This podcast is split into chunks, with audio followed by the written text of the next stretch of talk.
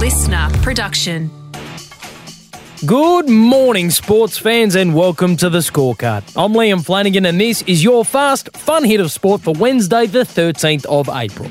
Today, the AFL goes headhunting in search of a new CEO. Mick Fanning's search for a record fifth Bells Beach title still alive, and the Los Angeles Lakers demonstrate exactly how not to fire your coach.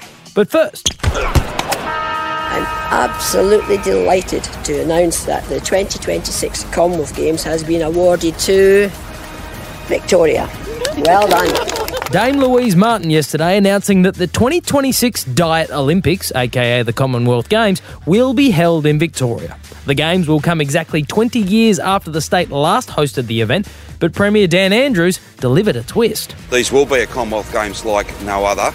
We promised that we wouldn't be doing a rerun of 2006, as successful as that was.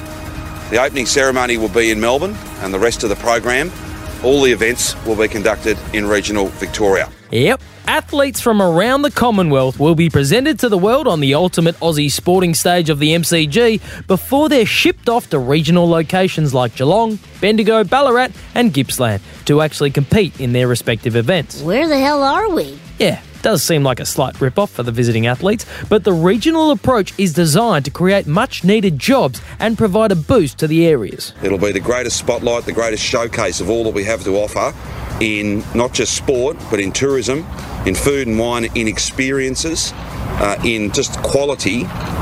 Uh, across regional Victoria, it'll be the greatest showcase of all that we offer across regional Victoria that we've perhaps ever seen. All right, steady on, Dan. We're glad you got the games, but just pump the brakes a bit, mate. Uh, old Gil could use a fresh start. After eight years in the big chair, AFL CEO Gil McLachlan is moving on. Uh, I'd like to reiterate what I said uh, when I accepted this role that it's an honour and a privilege to serve this game. Um, best game in the world.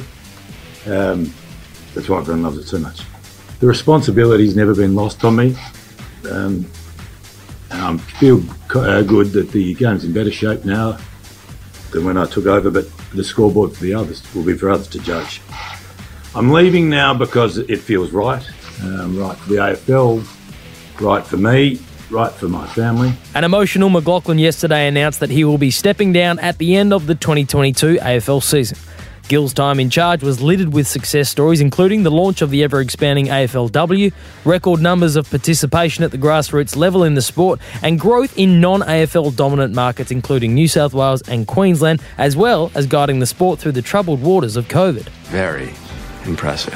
But the show must go on. I and the Commission will kick off a process in the next couple of days in terms of finding and appointing a successor to Gil. We've got a period of time in which we can do that. We'll appoint an external search firm in the next couple of days. AFL Commission Chairman Richard Goyder explaining that the process to appoint Gil's replacement will begin immediately, and already there are some leading contenders. If the AFL are to follow its tried and tested internal successor pathway, Travis Auld, the current AFL Executive GM of Finance, Clubs and Broadcasting, appears a strong candidate, as does current AFL GM of Football Andrew Dillon. But if they look beyond their own corridors, the curiosity is what is the place of Brendan Gale mm. in the scheme of things? So he's been the chief executive of the Players Association. He interviewed for this job eight years ago. And since then, he has led Richmond back to the glory years. And there's no man more qualified in clubland uh, to be the, the next chief executive of the league than Brendan Gale. Gerard Whateley on SEN making the case that current Richmond Tigers boss Brendan Gale will likely be there when the whips are cracking to replace Gil in the big gig. In the meantime, tip of the cap from the scorecard to a man who achieved plenty as the boss of the AFL. An aggressive start on a smaller wave for Mick Fanning. 40 year old three time surfing world champion Mick Fanning was happily retired, enjoying family life, surfing for fun, not because he had to, as part of the professional tour.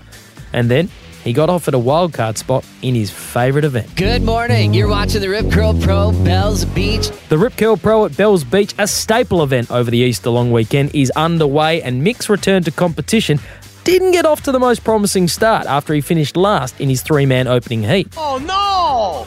We suck again! But in yesterday's three man elimination heat against fellow Aussie Morgan Cibilic and Hawaiian Seth Moniz, Fanning bounced back. Here comes Fanning. First turn, clean, open face hook. The four time Bells champ drills the white water. Mick did enough to advance through to the round of 32, where he'll take on Olympic silver medalist Japan's Kanoa Igarashi and attempt to keep his hopes of a record equaling fifth Bells Beach crown alive. And before we go, after their incredibly disappointing season that saw them miss the NBA playoffs despite boasting arguably the second greatest player in the history of the game, the Los Angeles Lakers have sacked coach Frank Vogel. You're fired! Vogel, who coached the team to the 2020 NBA championship, was let go after three seasons in charge, with Lakers GM Rob Pelinka describing the decision as an incredibly difficult but necessary one to make.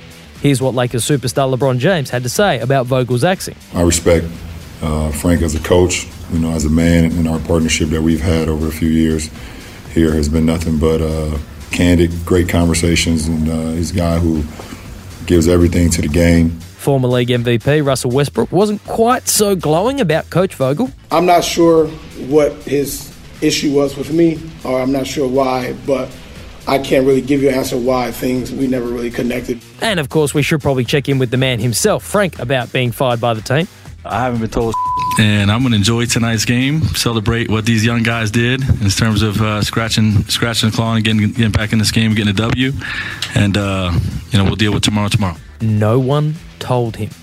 This is an organisation worth over $5 billion, and they apparently can't afford the cost of a local call or a text to inform their coach, who led them to a championship, might I add, that he's been sacked. That's some bullshit. Yeah, especially when the statement put out by the Lakers said that they, quote, have a tremendous amount of respect for Frank both on and off the court. Sure, but apparently just not enough respect that you'd bother to give the man a quick heads up that he's fired before he fronts the media. And that is your fast fun hit of sport for Wednesday, the 13th of April. And don't forget to share the scorecard with someone you think isn't getting their proper daily dose of sport. I'm Liam Flanagan. Catch you tomorrow on the scorecard. Listener.